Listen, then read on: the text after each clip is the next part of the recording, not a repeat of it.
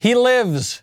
We all thought Merrick Garland was gone after Cocaine Mitch kept him off the Supreme Court. But Merrick Garland is back. Long after the left mourned his loss, the Democrats rent their garments and gnashed their teeth. Merrick Garland is back. He is Joe Biden's nominee for Attorney General. And I actually don't mind this nomination all that much relative to some of the other picks because one, it's kind of funny. Merrick Garland became this meme after he was nominated to the court, and now he's back. It'd be sort of like if Harambe came back to that zoo, you know, you'd, you'd, everyone would kind of get a kick out of that. Uh, but the other reason, the more substantive reason why I wasn't so upset about Garland is he was the most moderate of the Joe Biden prominent nominees. So I thought, okay, we can breathe a sigh of release. At least he's not going with some crazy left winger for attorney general. And then Merrick Garland testified on Capitol Hill. He was grilled by a bunch of senators on his views. Turns out he's not all that moderate. Here is Josh Hawley, Republican senator, asking a very simple question of Merrick Garland Will you continue to enforce our southern border? And the answer pretty weak stuff. Do you believe that illegal entry at America's border should remain a crime? Well, I haven't thought about uh, that question. Uh, uh, I just haven't thought about that question. I, I, I think uh, you know the, the president has uh, made clear that we are a country of uh, with the borders and with the concern about national security. Um, I don't know of a proposal to decriminalize but still make it unlawful to enter. I just don't know the answer to that question. I haven't thought about it. Um, it, will you continue to prosecute on unlawful border crossings? Well, uh, this is again a, a, question of allocation of resources. Um, um, we will, uh, uh, the department uh, will uh, uh, prevent unlawful um, crossing. I, I have to admit, I just don't under, know exactly what the conditions are and how this is done. Uh, um, I just know it doesn't. Uh, uh, mm, uh, well, simple question, Merrick. Will you enforce the law at the border? Well, uh, uh, e, uh, ooh. Oh boy, I'm Michael Knowles. Is the Michael Knowles Show.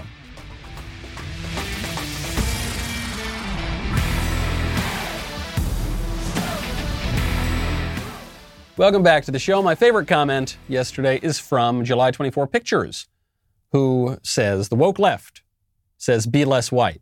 Me acts more black. The woke left says, hey, how racist of you to appropriate their culture. Yes, this is the uh, paradox here, too, with the, the be less white campaign that uh, you saw from some of these woke corporations. I was associated with Coca Cola. Coca Cola is kind of not denying it. It's part of Robin DiAngelo's broader an anti-racist curriculum that a lot of corporations are buying into.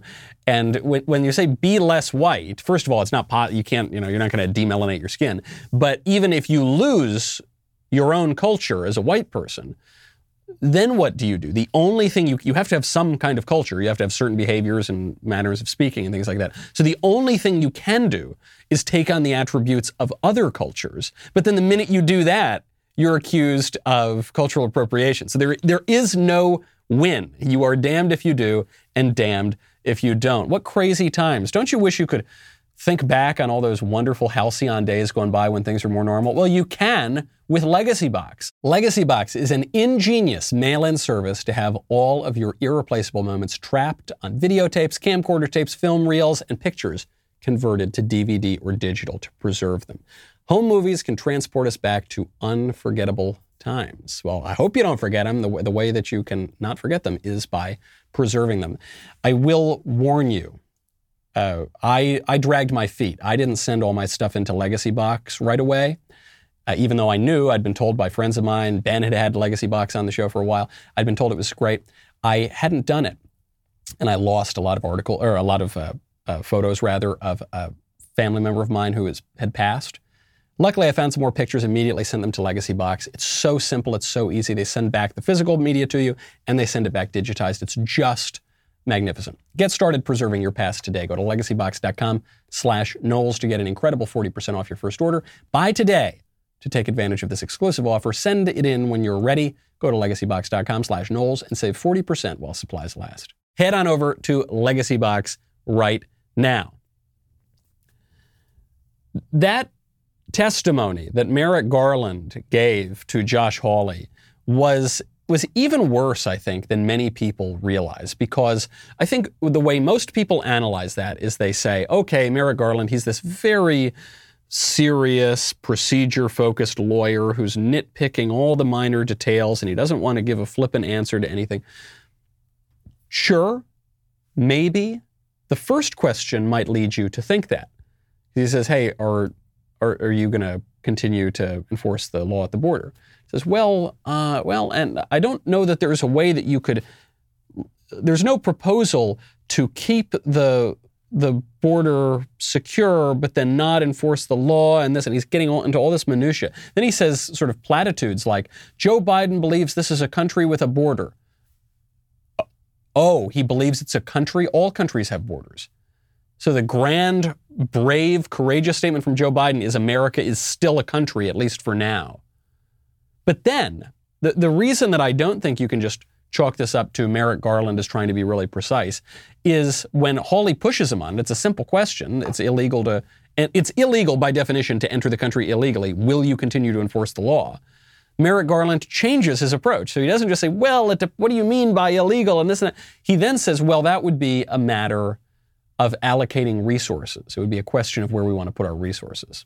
So he's totally changing his answer. He's saying, well, Oh, you caught me, Josh Hawley. Uh, probably not. Probably I'm not going to enforce the law. Uh, really bad stuff if this is the most moderate guy.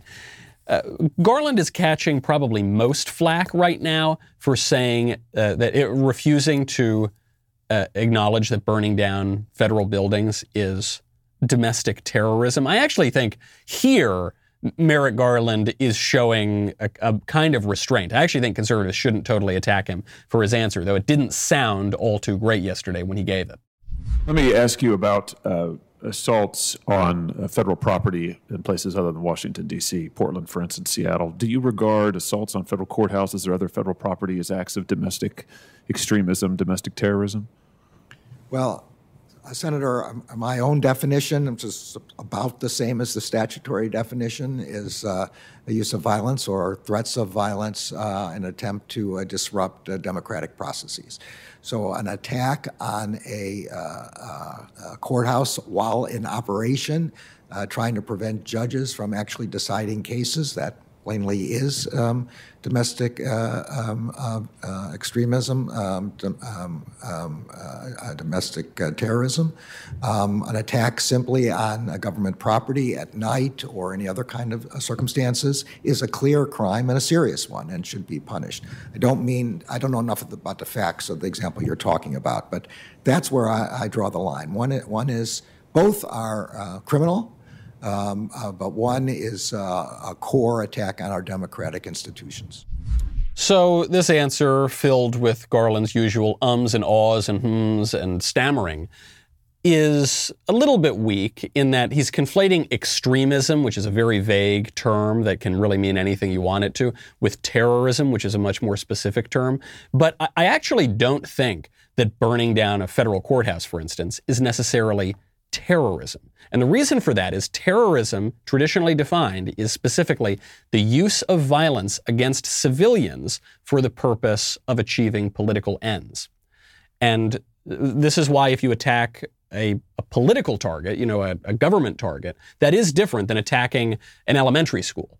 Those are those are different things. Both very bad, you know, both should be discouraged. But we don't want the definition of terrorism to become overly broad, just as, as has happened with extremism. Now, the reason this is a bad answer from Garland is it the, the takeaway, technical details aside, and conservatives should pay attention to the details, but the takeaway is he's not going to go after groups like BLM for burning down uh, courthouses and federal uh, buildings and, and other sort of government buildings.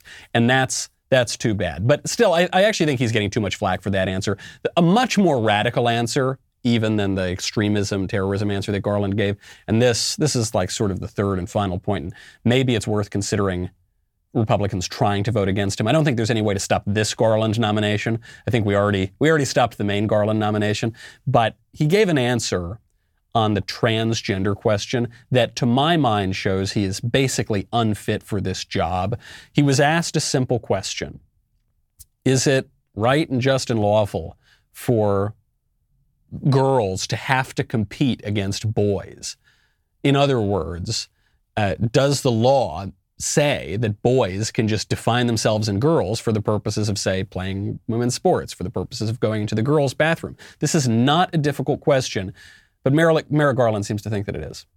In my last 20 seconds, I'm going to ask you if you agree with this statement. Uh, allowing, and I'm not suggesting the answer one way or the other, I just want to know what you believe.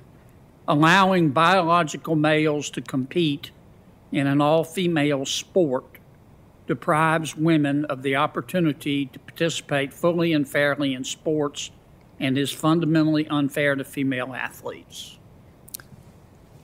This is a very difficult societal question that you're asking here. I know what, what underlies I it. I know, but you're going to be Attorney General.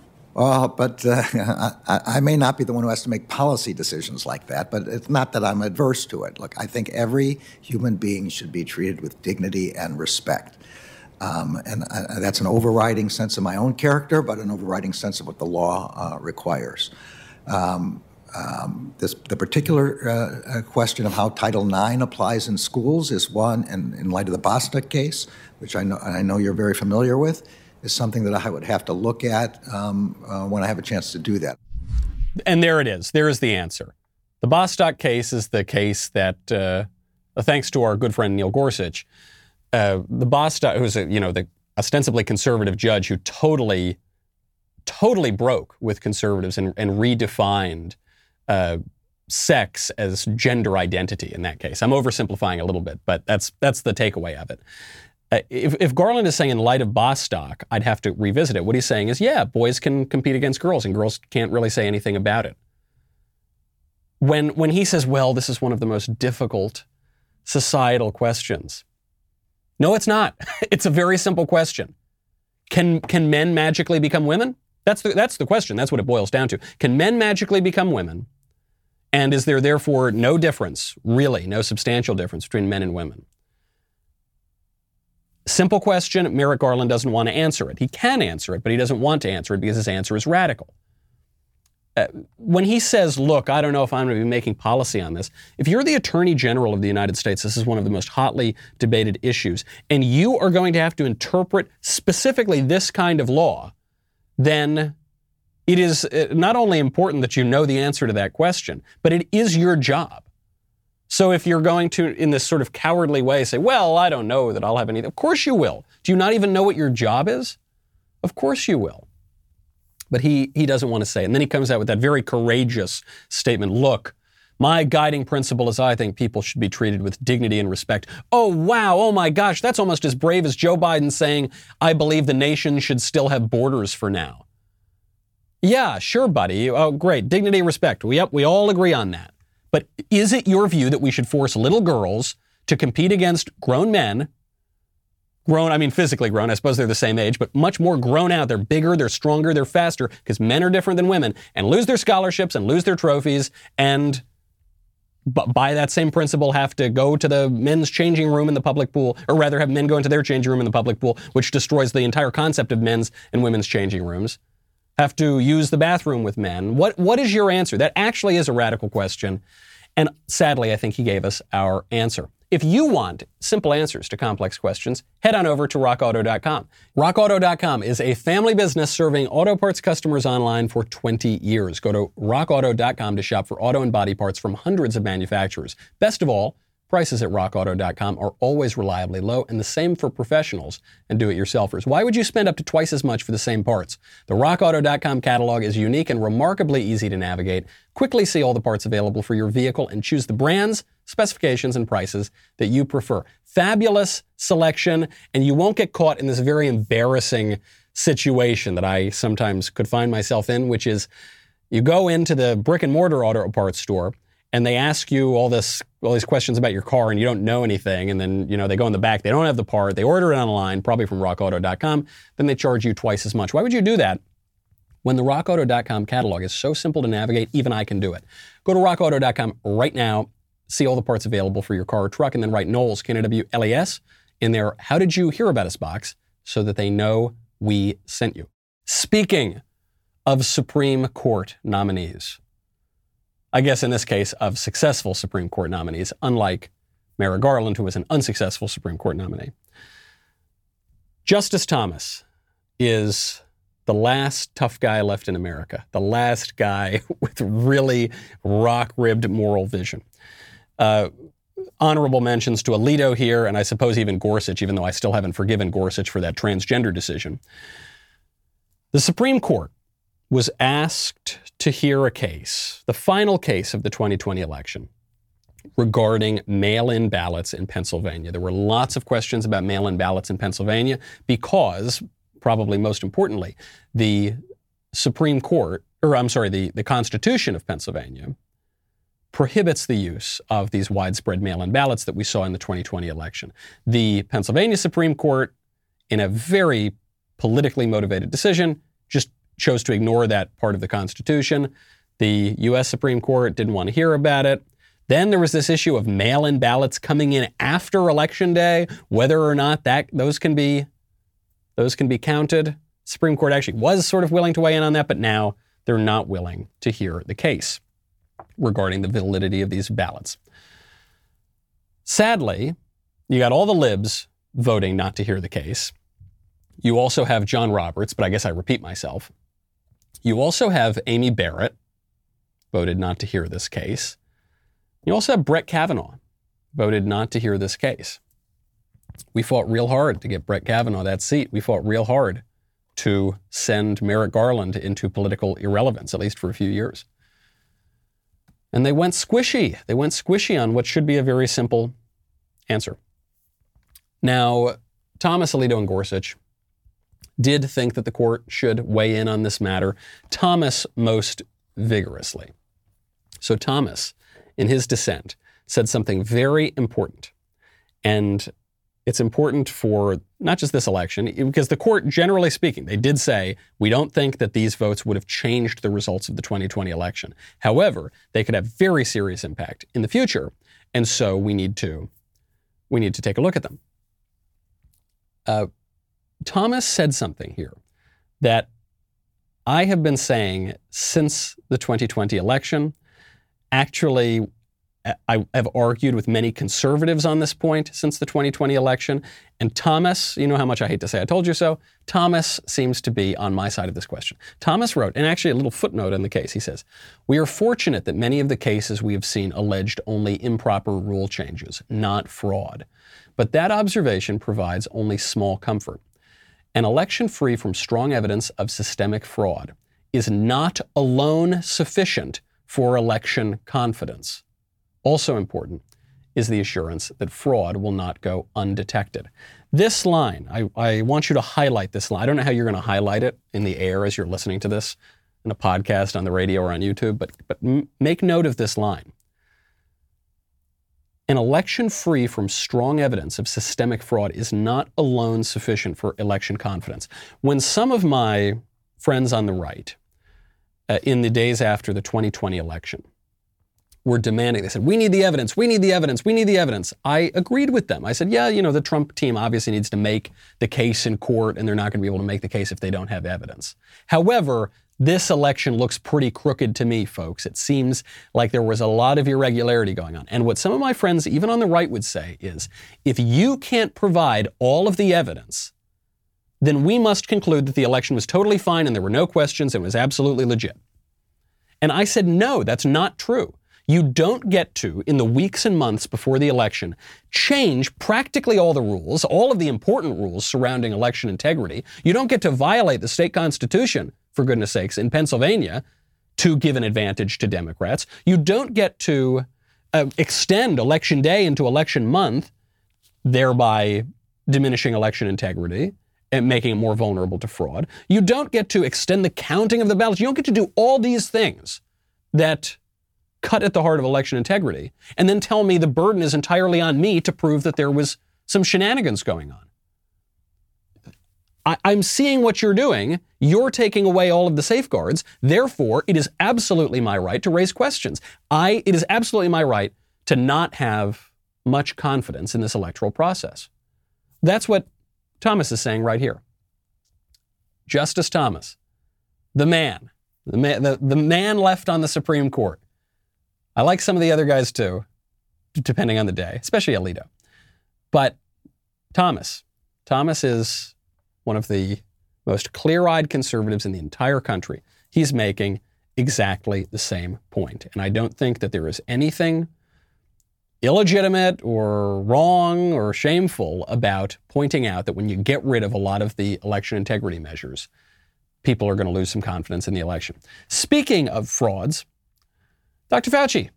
Dr. Fauci's back. Actually, speaking of frauds and things that I hate to say I told you so about, uh, Dr. Fauci's back. He's, uh, he's really losing his appeal, I think, by the minute even among some people who are more in the center and maybe even on the left. Dr. Fauci of 15 Days to Slow the Spread fame is telling us that we will probably need to wear masks, even after the vaccine, after this, after that, until 2022. Why do you think Americans might have to wear masks into 2022? You know, because it depends on the low on the level of of of of, uh, of dynamics of virus that's in the community, and that's really important because that gets back to something again that you said. If you see the level coming down really, really very low, I want it to keep going down to a baseline that's so low that there's virtually no threat, or not no, it'll never be zero, but a minimal, minimal threat that you will be exposed to someone who is infected. So if you combine getting most of the people in the country vaccinated with getting the level of, of virus in the community very, very low, then I believe you're going to be able to say, you know, for the most part, we don't necessarily have to wear masks. So I love this. The CNN lady is giving me a lot of respect for. I don't even know her name, but I, I am getting some respect for because she is pushing back on Fauci. She says, well, hold on we get the vaccine, we get, why do we have to do this? Because, well, you see, because I want the virus to get down to below zero. I want there to be negative virus in the world so that, uh, uh, of course, it can never be negative virus. It can never be zero. So you're always going to need good old Dr. Fauci. Dr. Fauci's always going to have to tell you what to do. But uh, we'll get it very, very, very low, and then we'll eliminate germs and live in utopia. That's what I want. Say, uh, how about we just, you know, how about we just take off the masks then? if that's your argument, let's just take it off. This is the sort of thing that the people who said, many of my friends, many conservative friends, said from the beginning, they said, just wear the mask. It's not a big deal. And I have said, basically since the very beginning, the masks are not just dumb, but really bad as a political matter. For all of the various uh, left wing censors out here, I, I, I, suppose I need to clarify. I'm not talking about the science because this isn't really about the science. This is about the politics. As a political matter, what the people who believe just wear the mask, it's not a big deal. What they thought was, well, if we all wear the masks, we can go back to normal. But the opposite is true. Every minute that we wear the masks is, is more likely to extend the length of this whole lockdown, this epidemic, this social upheaval. Because the masks are not a source of comfort. The masks are a sign, a visual sign, and a very blatant one to everybody that we are in the midst of something really, really crazy and probably pretty dangerous because we haven't done this before as a society. We've never mandated, mandated that we all just put filthy cloth over our mouths wherever we go and muzzle ourselves, outdoors, indoors, anywhere you go. So it, it doesn't serve the purpose that the people who said, oh, it's not a big deal, just do it, we'll get back to normal, doesn't serve the purpose that they thought it would. As long as we are wearing the masks, Dr. Fauci is in control. Because the masks are the sign that we're amid the historic, unprecedented public health crisis, and all we can do is empower Dr. Fauci, our brilliant, wonderful leader who is venerated as an icon in, in, in many parts of the left. There's Dr. Fauci Day now on Christmas Eve in Washington, D.C. Do you remember that? The mayor named it Dr. Fauci Day. Didn't acknowledge, uh, you know, this is Christmas Eve. Isn't that a little weird? This is kind of a weird liturgical calendar. And Fauci himself sort of admits it. We want to get that number low, low, low. But it's never totally gone. And Dr. Fauci is never totally gone either, as long as we empower him in this way, and as long as we radically change our behavior and our appearance. I mean, the most intimate kind of decisions that we make about how we uh, comport ourselves in the world, as long as we entirely defer to him on that, that little dude is in control. You know, we are going to be hearing quite a lot about the authoritarian left on the march from Mr. Shapiro coming up after this. Uh, so go be sure to check that out. Also, we are going to be having our backstage tomorrow, February 24th. It's going to be a ton of fun. There's going to be a lot of stogies. There's going to be a lot of drinks. It's going to be very, very enjoyable. And we have a new show coming out this Friday featuring our very own Ben Shapiro. There are many narratives going on around hot topic issues. It is very difficult to keep track of all the newest controversies and non-traversies that the left pretends to be offended by, which is why you're going to want to tune into Debunked to see Ben expose leftist fallacies in 15 minutes or less. This show will be available exclusively to Daily Wire members, so if you're not already a member, go to dailywire.com slash subscribe, use code DEBUNKED to get 25% off. The reasons to join Daily Wire keep on piling up. I am getting crushed by them. It is an avalanche of reasons. Head on over, use code DEBUNKED for 25% off today. Head to dailywire.com. We'll be right back with a lot more.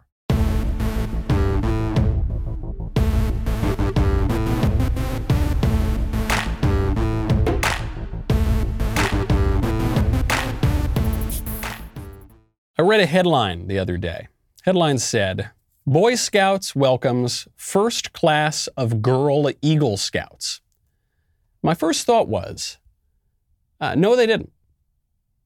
They, they didn't. The Boy Scouts did not welcome the first class of, of girl Eagle Scouts. Now, I know that there is an organization called the Boy Scouts. And I know that the Boy Scouts now lets in girls. And I know that there's a, a, designation called the Eagle Scouts, and I know that the Eagle Scouts now have some girls in it. But it is not possible for the Boy Scouts to have girls in the Scouts because the Boy Scouts are the Boy Scouts. And the minute they let in a girl, they cease to be the Boy Scouts. They might pretend to be the Boy Scouts, but they are not.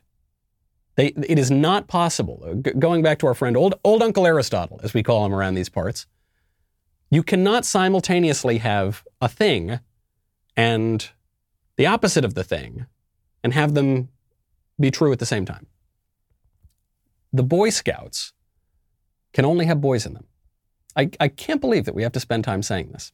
But I, I think the reason we have to say this is because we live in a culture that's very open and very liberal and very inclusive.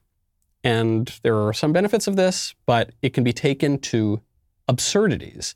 And even conservatives embrace all this kind of language. We're open-minded, you know, I'm a free speech absolutist. I yeah, man, I don't I don't want any sort of exclusion or censorship whatsoever. You you need exclusion for societies to make sense.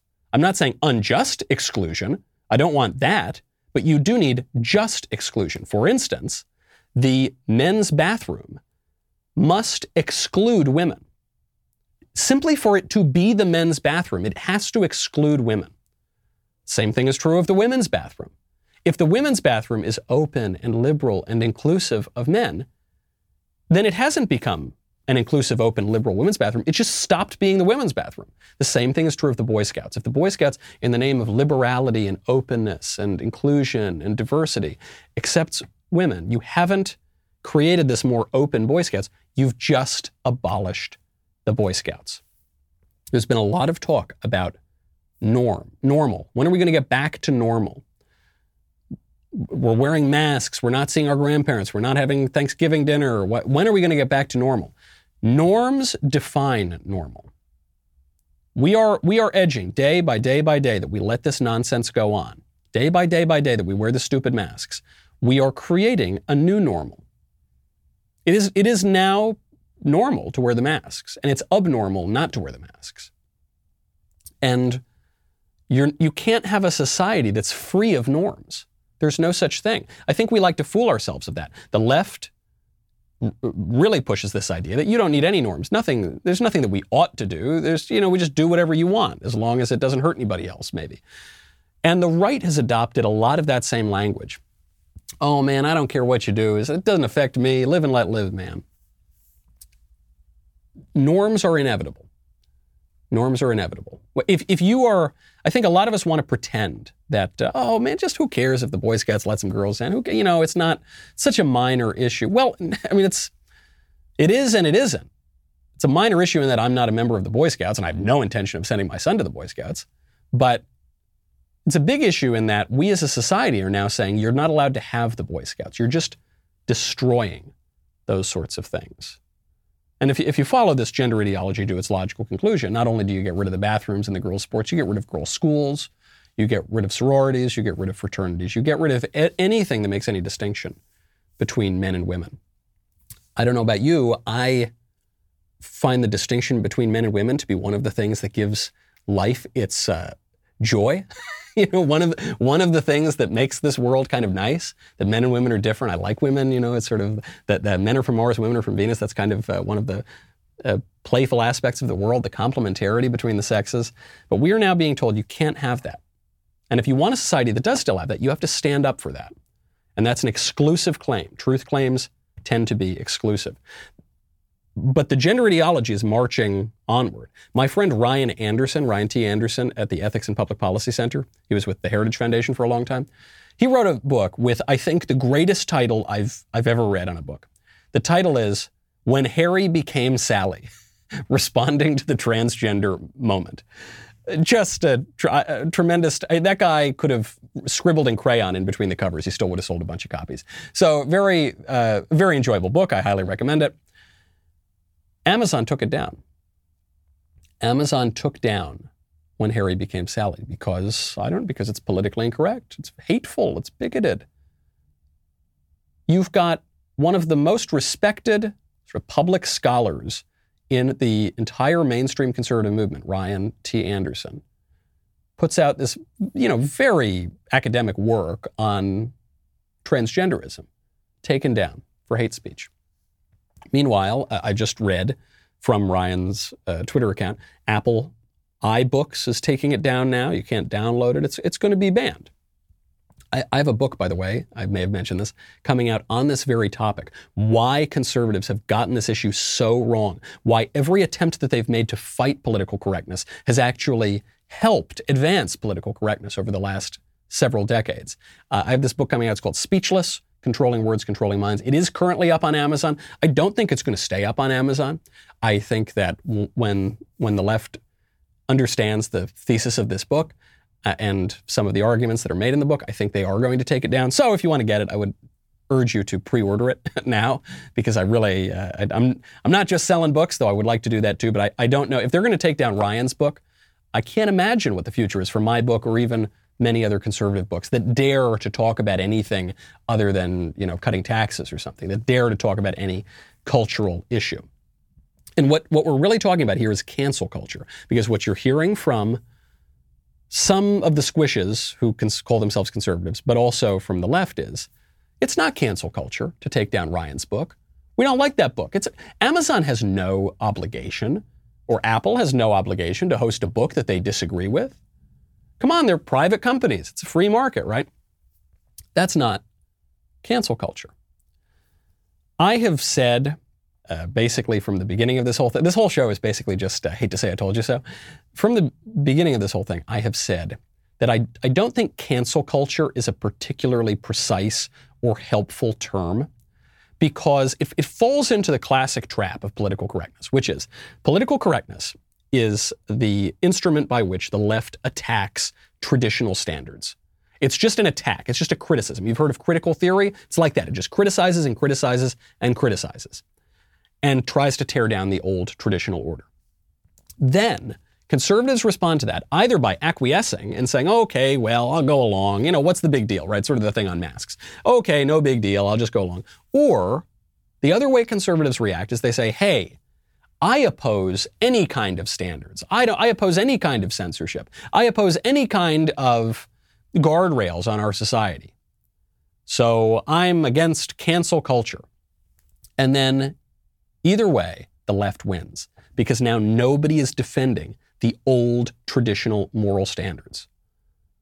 I, have mentioned this before. You know, as sometimes you see this on uh, left-wing uh, Twitter accounts and things. They'll send these memes around. They'll it'll be a picture of Joe McCarthy, and they'll say, uh, you know, conservatives were doing cancel culture before it was cool. Conservatives originated cancel culture, and there's some truth to that. McCarthyism, which until very recently was defended by all the mainstream conservatives. Uh, the idea that you could root out communists who are working for foreign governments who were seeking to subvert your country, it's not a particularly controversial point of view, though it's been revised through various political activists to say that it would be. That's, that's not wild. That's not extraordinary. That's been true since the beginning of the country. We've always had laws against sedition. We've always had laws against fraud. We've always had laws against obscenity, though they're not really uh, enforced much these days. They were still being enforced even a dozen years ago.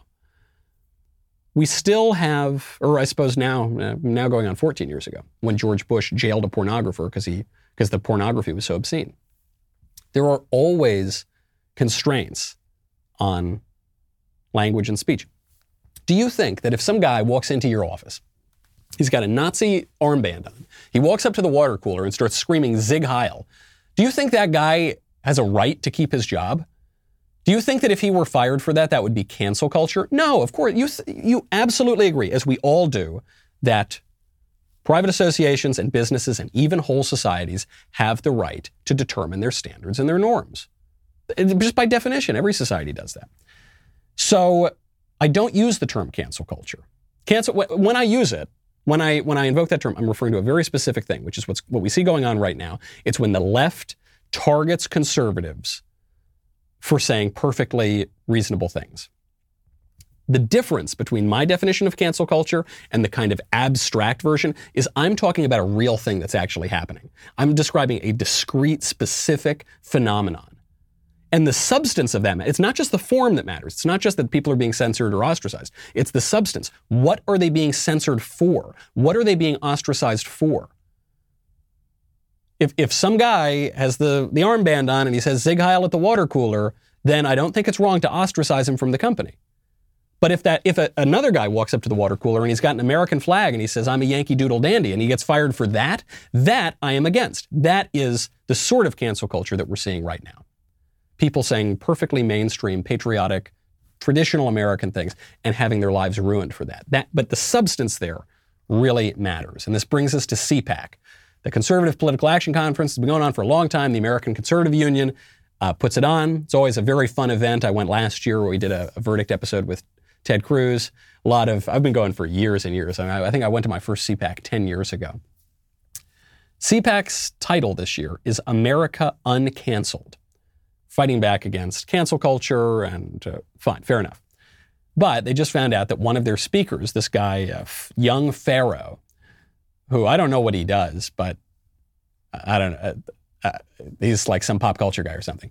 Young Pharaoh has said some very offensive things about Jews and other people. So what does CPAC do? They cancel him from their roster. Now CPAC is being called hypocrites because they're indulging in cancel culture. I don't think CPAC is being hypocritical at all. I think it is the shallowest, stupidest read of the term cancel culture to suggest that you can never have any standards at all. I think it is that that kind of a shallow interpretation that has allowed political correctness to advance for decades and decades. And actually, if you believe the argument of my book, it's been advancing for about a century there is nothing conservative about removing all the guardrails. Think about it like a country. Think about it just like a country. A country needs borders. That was, that was what Merrick Garland finally acknowledged that Joe Biden thinks about. He says, well, look, he believes that it's a country that has borders. All countries have borders. And what borders mean is some people are in and some people are out. A certain area defines what the country is, and things outside that area, that's not the country. The same thing is true in our philosophy. Do you, do you think if CPAC invited someone to speak, forget about, you know, anti-Jewish comments. Let's make it even more basic than that.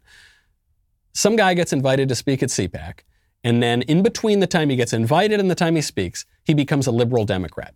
And he wants to give a speech on how great AOC is and how he can't wait to vote for Joe Biden's reelection, or better yet, Kamala Harris. Do you think CPAC has an obligation you know, in its opposition to cancel culture, an obligation to put that guy on stage? No, of course not. If anything, CPAC has an obligation to take that guy off the roster because this is the conservative political action conference. And conservatism stands for something. We're debating what that stands for. But, but we, we absolutely must define it. And actually, the unwillingness, the cowardly unwillingness to define what conservatives stand for is what has made us lose many, many, many times over the past several decades. President Trump, one of the few Republicans to win in recent years, though then he sadly is no longer president, but he did win in 2016. Trump is going to speak at CPAC. And the reports are that President Trump is going to speak on the future of the GOP. There are some reports that he's going to say he's the presumptive nominee in, in 2024. I don't know. They might just be floating that just to get some buzz or some publicity or something. Uh, but it does seem likely that he's going to be speaking on the future of the GOP. What is the future of the GOP? I don't know. We're going to be debating that. Obviously, I have my preferences, other people have other preferences. But the one thing I know that it's not going to be, if the GOP has a future at all, is the old GOP of the last 20 years. It's not going to be that. Because that GOP doesn't win any battles. Even when they win elections, they don't win any substantive battles. You lose all the important issues. You lose you you you lose every important issue up to and including the freaking girls' bathroom. You couldn't even conserve that. Whatever the future of the GOP is, whatever the future of conservatism is, it's going to have to conserve something. Which brings us to an article in Reason. I just read an article in Reason magazine. Reason is the sort of libertarian website and magazine, and I have uh, great respect for many libertarians. Uh, I am not myself a libertarian, but I have respect for many libertarians. But I don't have respect for libertines. There's, there should be a difference between libertarianism and libertinism, but increasingly there really is not. The article in Reason is Is there a future for uh, fusionism? Fusionism refers to the kind of conservative coalition that cropped up after World War II and defined the Cold War. And it was put together by guys like William F. Buckley Jr. and uh, Ronald Reagan and National Review and God and Man at Yale and all this, all this sort of movement. And Buckley is kind of the central figure. Now, well, what uh, I actually think it's worth reading this Reason article, even though they're wrong in their conclusion. But they say the fall of the USSR meant the collapse of the common foe that had sustained the fusionist partnership of the kind of traditional conservatives and the libertarians and the warhawks. It was able to trundle on for a while, powered by a reservoir of goodwill, but it has long been running on fumes. In the last few years, the alliance's inherent tensions have come to a head. It's increasingly common to hear that whatever value there may have been in cooperation during the 50s, 60s, 70s, and 80s, the era of good conservative feelings is over. I agree with that. That's a good take. For many libertarians, this is where it goes off the rails. For many libertarians, the Trump years revealed their traditionalist allies to be hypocrites and opportunists, all too willing to sell out the ideals of fusionism in service of an aspiring dictator. Okay, here we go. Am I reading? What is this? Is this CNN that I'm reading? What? what uh, the libertarians now are going to sound like MSNBC? Conservatives have commenced a not so slow descent toward authoritarianism uh, if that word could be struck forever from the English language, I would, I would pass a law to do it in my authoritarian abilities. I, it's what a stupid word. It's basically a meaningless word. And they're not so slow descent toward authoritarianism. Some in this group suggest for if the philosophy of liberty is to have a future, it must involve building bridges to the left, not to the right. And there it is. Russell Kirk, one of the great conservative writers and thinkers of the 20th century, long warned that the, the alliance between libertarians and conservatives never made any sense. That conservatives should be very wary of that because ultimately the libertarians were going to break to the left. And the many, many people who I think call themselves libertarian, but they're not really, they wouldn't agree with Reason magazine. You know, they're really more conservative than all that. They're going to have to pick a side. They're either going to have to go to the left and sound like MSNBC, like Reason magazine here, or they're going to have to go and be conservative what, what they really misunderstand here is they, they could change one word in this article and it would make sense. If they changed it to, if the philosophy of licentiousness is to have a future, it must involve building bridges to the left, not the right. But liberty and licentiousness are very different things. Lord Acton, a, a man revered by true libertarians, by libertarians of many, many decades and longer, uh, what he said was liberty is not, as many people commonly think it is, the ability to do whatever you want and pursue your appetites however you want, your desires however you want. Liberty is the right to do what you ought. I know this is a shocking statement for a lot of people. Liberty, freedom, is not just the ability to do whatever we want. Because the thing is, if you just pursue your base passions all the time, then you're going to lose your liberty.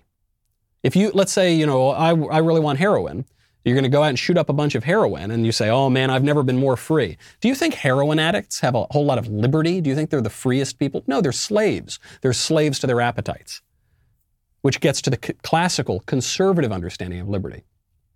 The man who sins is a slave to sin.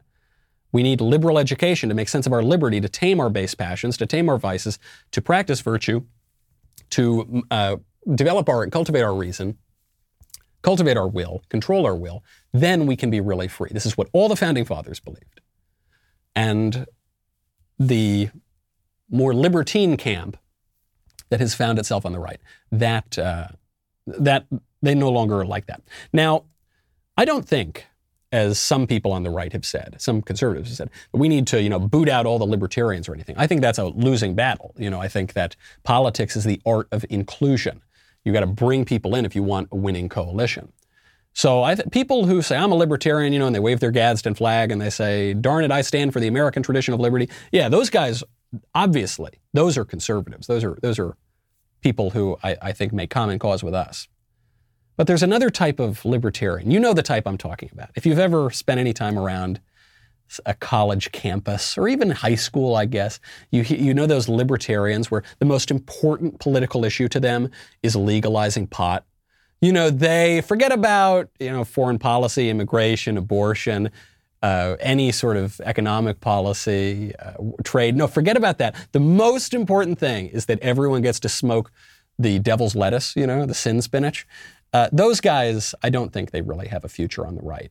I don't think there's, there's nothing really conservative about them. Their understanding of liberty is totally wrong. I mean, th- those are the kind of guys I think that Reason Magazine is talking about right now. But the, the thing Reason gets right that I think uh, Trump is getting right in giving the speech at CPAC, that all of us are intuiting, is that whatever was meant by conservatism in the 20th century up till the end of the Cold War. That was great. That worked. That defeated the Soviet Union. And then whatever was meant after that didn't really make a whole lot of sense. And when you look back on the Bush years, do you really think like, oh yes, that was the triumph of conservative values in America? Uh, no, it was mostly a period of decline and loss of things that we cherish. So whatever is going to come next, it's going to be different than what it was in the past. For uh, for too long now, I think conservatism has been canceled. to use a faddish and sort of stupid word. Conservatism has been canceled by people who want to make conservatism basically the same thing as liberalism and not let us defend any of the things we want to defend and not let us preserve anything resembling the American way of life. We're barely allowed to go outside anymore. And when we go outside, we have to listen to some technocrat egghead tell us what to wear, even on our faces. No, if we're going to, if we're going to be conservatives in the future, we're, we're going to have to uh, conserve the, the traditions and the way of life that we've long cherished in this country. I'm Michael Knowles. This is The Michael Knowles Show.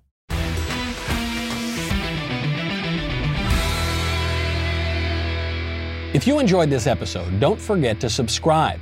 And if you want to help spread the word, please give us a five star review and tell your friends to subscribe. We're available on Apple Podcasts, Spotify, and wherever else you listen to podcasts. Also, be sure to check out the other Daily Wire podcasts, including The Ben Shapiro Show, The Andrew Klavan Show, and The Matt Walsh Show. The Michael Knowles Show is produced by Ben Davies. Executive producer, Jeremy Boring. Our technical director is Austin Stevens. Supervising producers, Mathis Glover and Robert Sterling. Production manager, Pavel Vidovsky. Editor and associate producer, Danny D'Amico. Audio mixer, Mike Coromina. Hair and makeup by Nika Geneva. And production coordinator, McKenna Waters. The Michael Knowles Show is a Daily Wire production. Copyright Daily Wire 2021. Today on The Ben Shapiro Show, Democratic Congress people seek to purge media outlets they don't like. Plus, President Biden holds an empathetic commemorative event for 500,000 Americans who died of COVID, and the media go gaga. That's today on The Ben Shapiro Show. Give it a listen.